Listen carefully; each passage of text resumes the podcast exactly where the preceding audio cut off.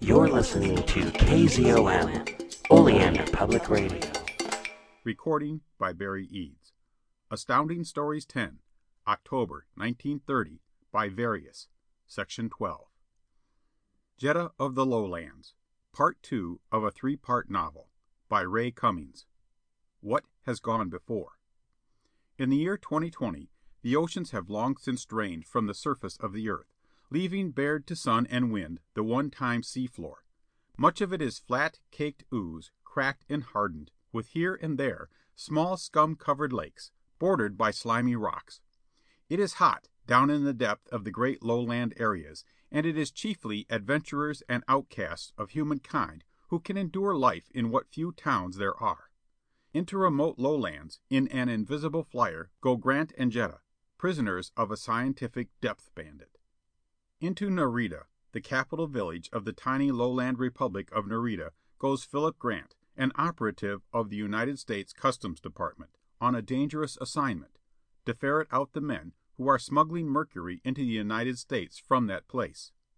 Grant falls in love with Jetta, the daughter of Jacob Spawn, a big mercury mine owner of Nareda, only to learn that Spawn has promised her in marriage to Greko Perona, the country's Minister of Internal Affairs. Grant follows Perona to a midnight lowland rendezvous with mysterious strangers, and eavesdrops on them, sending their indistinct voice murmurs to his chief, Hanley, in Washington, who relays them back to him, amplified. He learns several important things: that Spawn and Perona and a depth bandit named De Boer are together involved in the smuggling; that they have planned a fake robbery of a fortune in radiumized mercury stored in Spawn's mine, to collect the insurance on it and escape paying the government export fee; and that they plan to kidnap Grant for ransom. The plotters learn of Grant's absence from Nareda, and suspect that he may be near by. They start to search for him.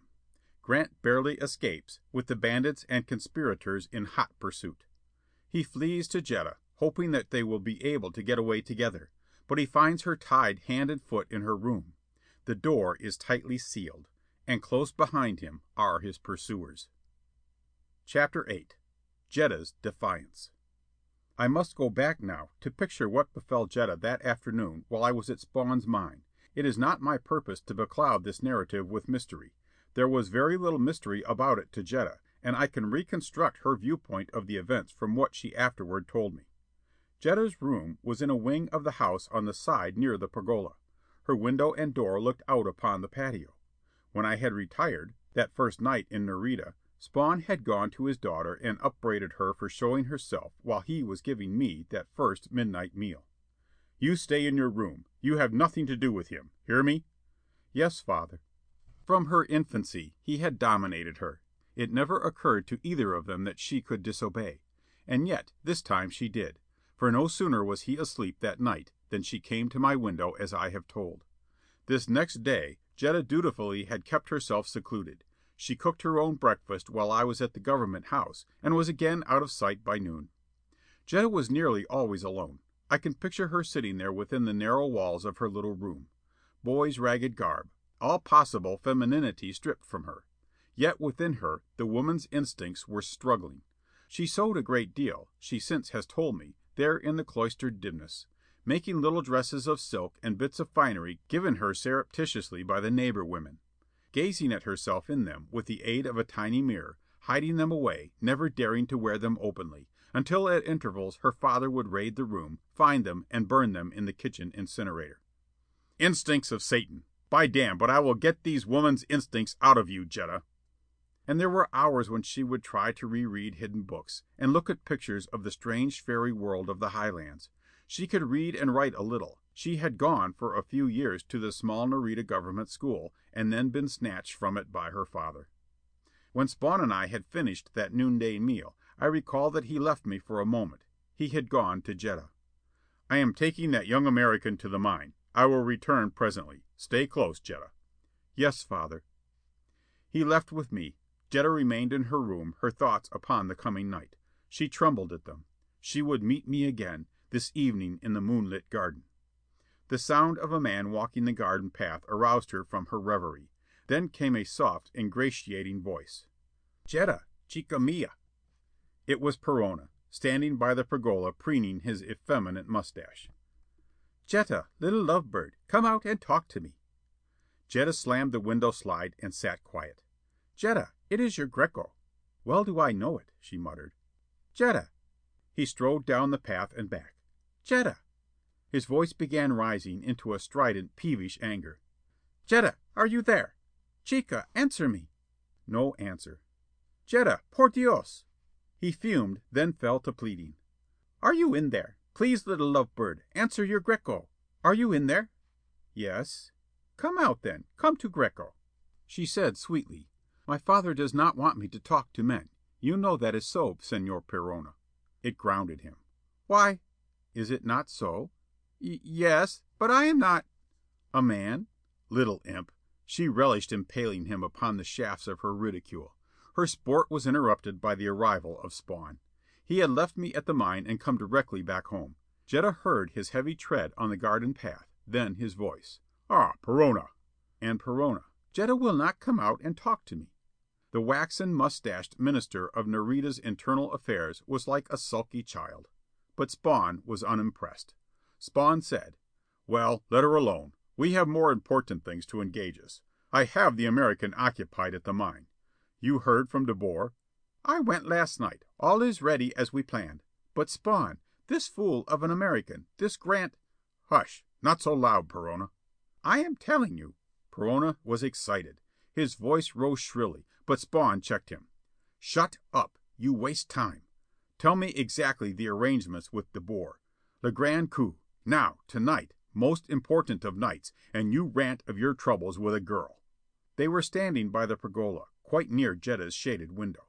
She crouched there, listening to them. None of this was entirely new to Jetta. She had always been aware more or less of her father's secret business activities. As a child she had not understood them. Nor did she now, with any clarity. Spawn had always talked freely within her hearing, ignoring her, though occasionally he threatened her to keep her mouth shut. She heard now fragments of this discussion between her father and Perona. They moved away from the pergola and sat by the fountain, speaking too low for her to hear. And then they paced the path, coming nearer, and she caught their voices again, and occasionally they grew excited or vehement, and then their raised tones were plainly audible to her. And this that she heard, with what she knew already, and with what subsequently transpired, enables me now to piece together the facts into a connected explanation. In the establishment of his Cinnabar mine some years before, Spawn was originally financed by Perona. The South American was then newly made Minister of Nareda's Internal Affairs. He became Spawn's business partner. They kept the connection secret. Spawn falsified his production records, and Perona, with his governmental position, was enabled to pass these false accounts on the mine's production. Nareda was systematically cheated of a portion of its legal share. But this, after a time, did not satisfy the ambitious Perona and Spawn. They began to plan how they might engage in smuggling some of their quicksilver into the United States. Perona, during these years, had had ambitions of his own in other directions. President Markes, of Nareda, was an honest official. He handicapped Perona considerably. There were many ways by which Perona could have grown rich through a dishonest handling of the government affairs. It was done almost universally in all the small Latin governments. But Markes as president made it dangerous in Nareda. Even the duplicity with the mine was a precarious affair. There was at this time in Nareda a young adventurer named De Boer, a handsome, swaggering fellow in his late twenties. He was a good talker, he spoke many languages. He could orate with fluency and skilful guile. His smile, his colorful personality, and his gift for oratory made it easy for him to stir up dissatisfaction among the people. De Boer became known as a patriot. A revolution in Nareda was brewing. Perona, as Nareda's minister, was De Boer's political enemy. The Nareda government ran De Boer out, ending the potential revolution. But Perona and Spawn had always secretly been friends with De Boer. It would have been very handy to have this unscrupulous young scoundrel as president. When De Boer was banished, with some of his most loyal followers, he began a career of petty banditry in the lowlands depths. Spawn and Perona kept in communication with him, and by a method which was presently made startlingly clear to Jetta and me, De Boer smuggled the quicksilver for Perona and Spawn. It was this activity which had finally aroused my department and caused Hanley to send me to Nareda. This, however, was a dangerous, precarious occupation. De Boer did not seem to think so, or care. But Perona and Spawn, with their established positions in Nareda, were always fearful of exposure. Even without my coming, they had planned to disconnect from De Boer. "And for more than that," as Jetta had one day heard Perona remark to her father, "I'll tell you that this De Boer is not very straight with us, Spawn." De Boer would, upon occasion, fail to make proper return for the smuggled product. So now they had planned a last coup in which De Boer was to help, and then they would be done with him. The two of them, Spawn and Perona, would remain as honest citizens of Nareda, and De Boer had agreed to take himself away and pursue his banditry elsewhere.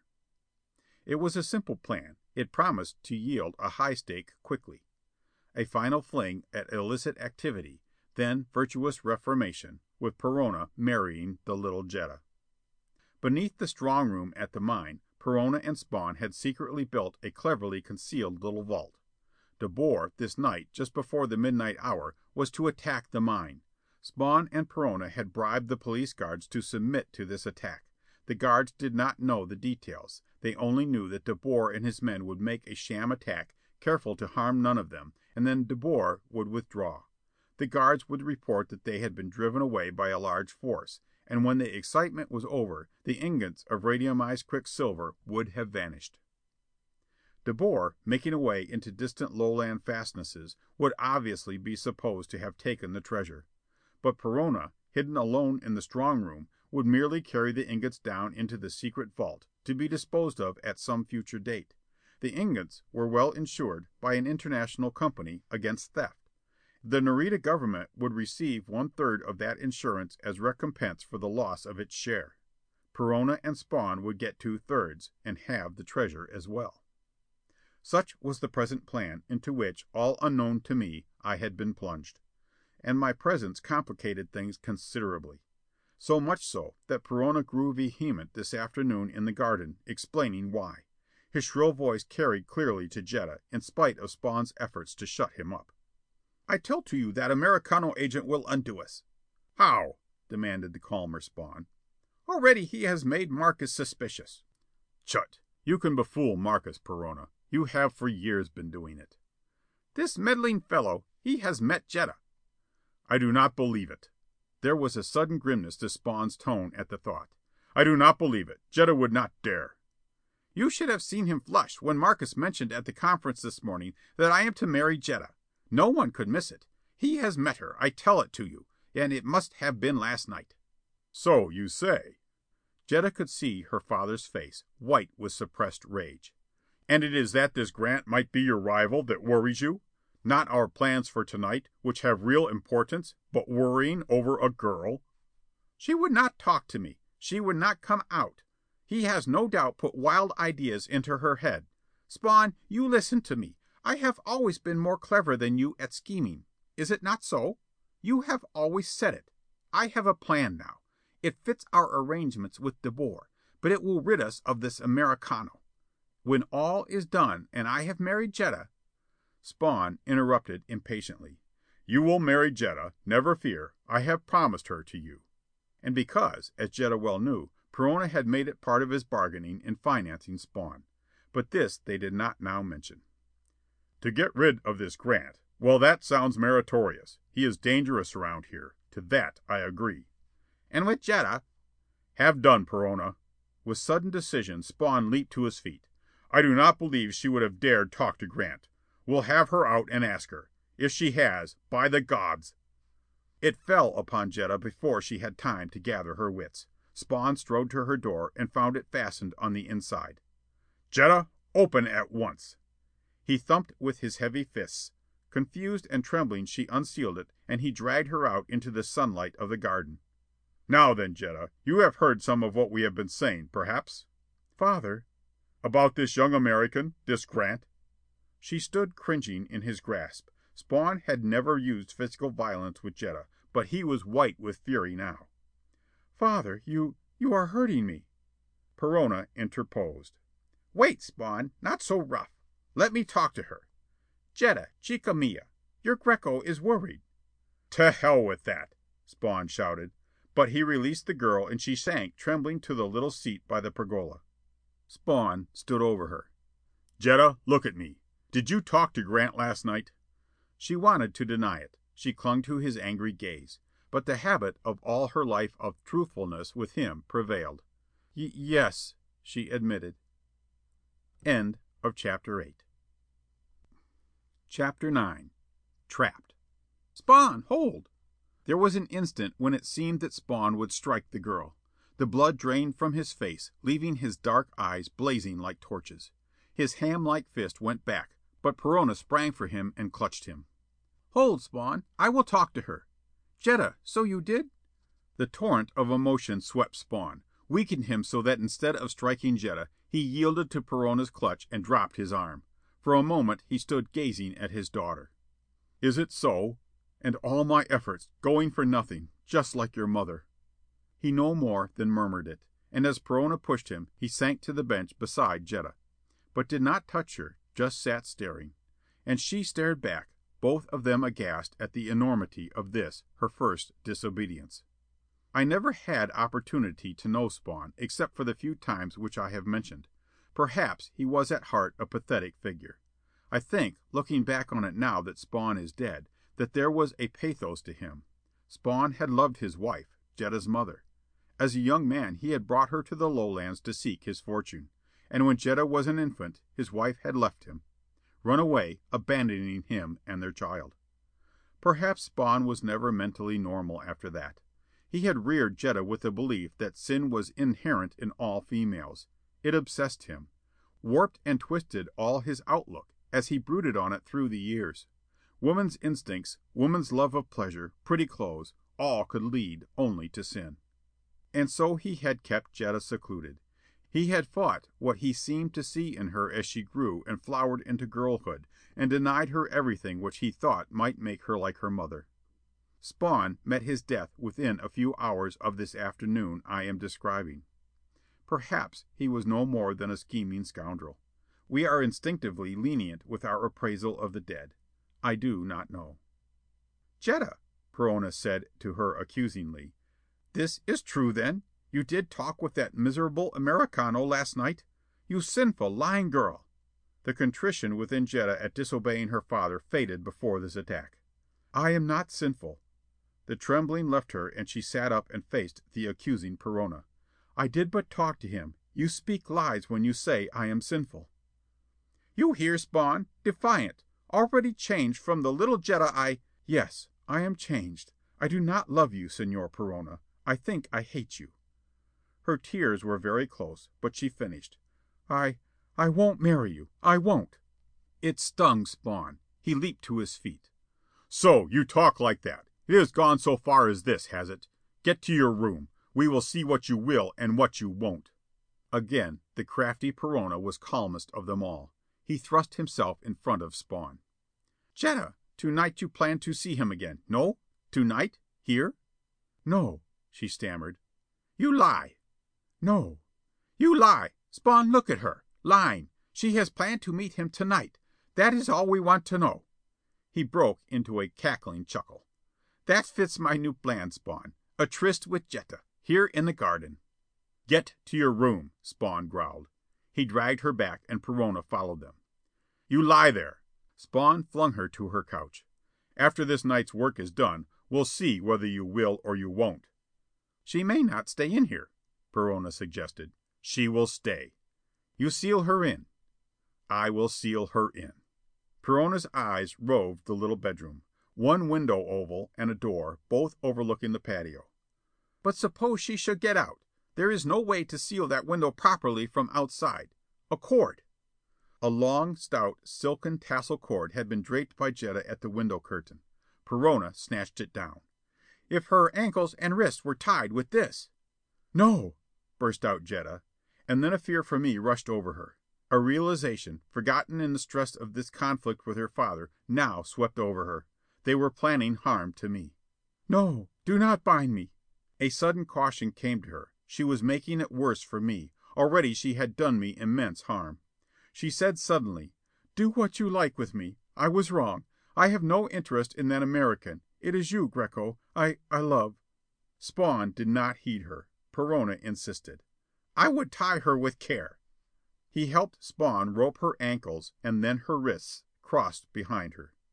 "A little gag, Spawn? She might cry out. We want no interference to night." He was ready with a large silken handkerchief. They thrust it into her mouth and tied it behind her neck. "There," growled Spawn. "You will and you won't. We shall see about that. Lie still, Jetta. If I have need to come again to you They left her. And this time she heard them less clearly. But there were fragments. Perona: "I will meet him again. After dark. To night. Yes, he expects me. For his money, Spawn. His pay in advance. This De Boer works not for nothing." Spawn: "You will arrange about your police on the streets? He can get here to my house safely?" "Oh, yes. At the tri evening hour. Certainly before midnight, before the attack on the mine. You must stay here, Spawn. Pretend to be asleep. It will lure the fool Americano out into the moonlight." Jetta could piece it together fairly well. They would have De Boer come and abduct me. Not tell him I was a government agent, with the micro safety alarm which they suspected I carried, but just tell De Boer that I was a rich American who could be abducted and held for a big ransom. Perona's voice rose with a fragment. "If he springs his alarm here in the moonlight, you can be here, Spawn, and pretend to try and rescue him. A radio image of that flash to Hanley's office will exonerate us of suspicion." Perona would promise De Boer that the Nareda government would pay the ransom quickly, collecting it later from the United States. Spawn said, "You think De Boer will believe that?" "Why should he not? I am skilled at persuasion, no?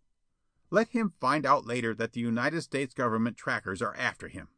Perona cackled at the thought of it.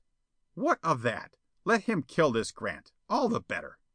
Spawn said abruptly, "The United States may catch De Boer. Have you thought of that, Perona? The fellow would not shield us. He would tell everything." "And who will believe him? The wild tale of a trapped bandit? Against your word, Spawn? You, an honest and wealthy mine owner? And I, I, Greko Perona, Minister of Internal Affairs of the sovereign power of Nareda. Who will dare to give me the lie because a bandit tells a wild tale with no real facts to prop it?" "Those police guards at the mine to night?" "Admit that they took your bribes? You are witless, Spawn. Let them but admit it to me and of a surety I will fling them into imprisonment. Now listen with care, for the afternoon is going." Their voices lowered, then faded, and Jetta was left alone and helpless. Spawn went back to the mine to meet me. We returned and had supper. Jetta could dimly hear us. There was silence about the house during the mid evening. I had slipped out and followed Perona to his meeting with De Boer. Then Spawn had discovered my absence and had rushed to join Perona and tell him. But Jetta knew nothing of this. The hour of her tryst with me was approaching. In the darkness of her room, as she lay bound and gagged on her couch, she could see the fitful moonlight rising to illumine the window oval. She squirmed at the cords holding her, but could not loosen them. They cut into her flesh, her limbs were numb. The evening wore on. Would I come to the garden tryst? Jetta could not break her bonds, but gradually she had mouthed the gag loose. Then she heard my hurried footsteps in the patio, then my tense voice. And at her answer I was pounding on her door. But it had been stoutly sealed by Spawn. I flung my shoulder against it, raging, thumping. But the heavy metal panels would not yield. The seal held intact. "Jetta!"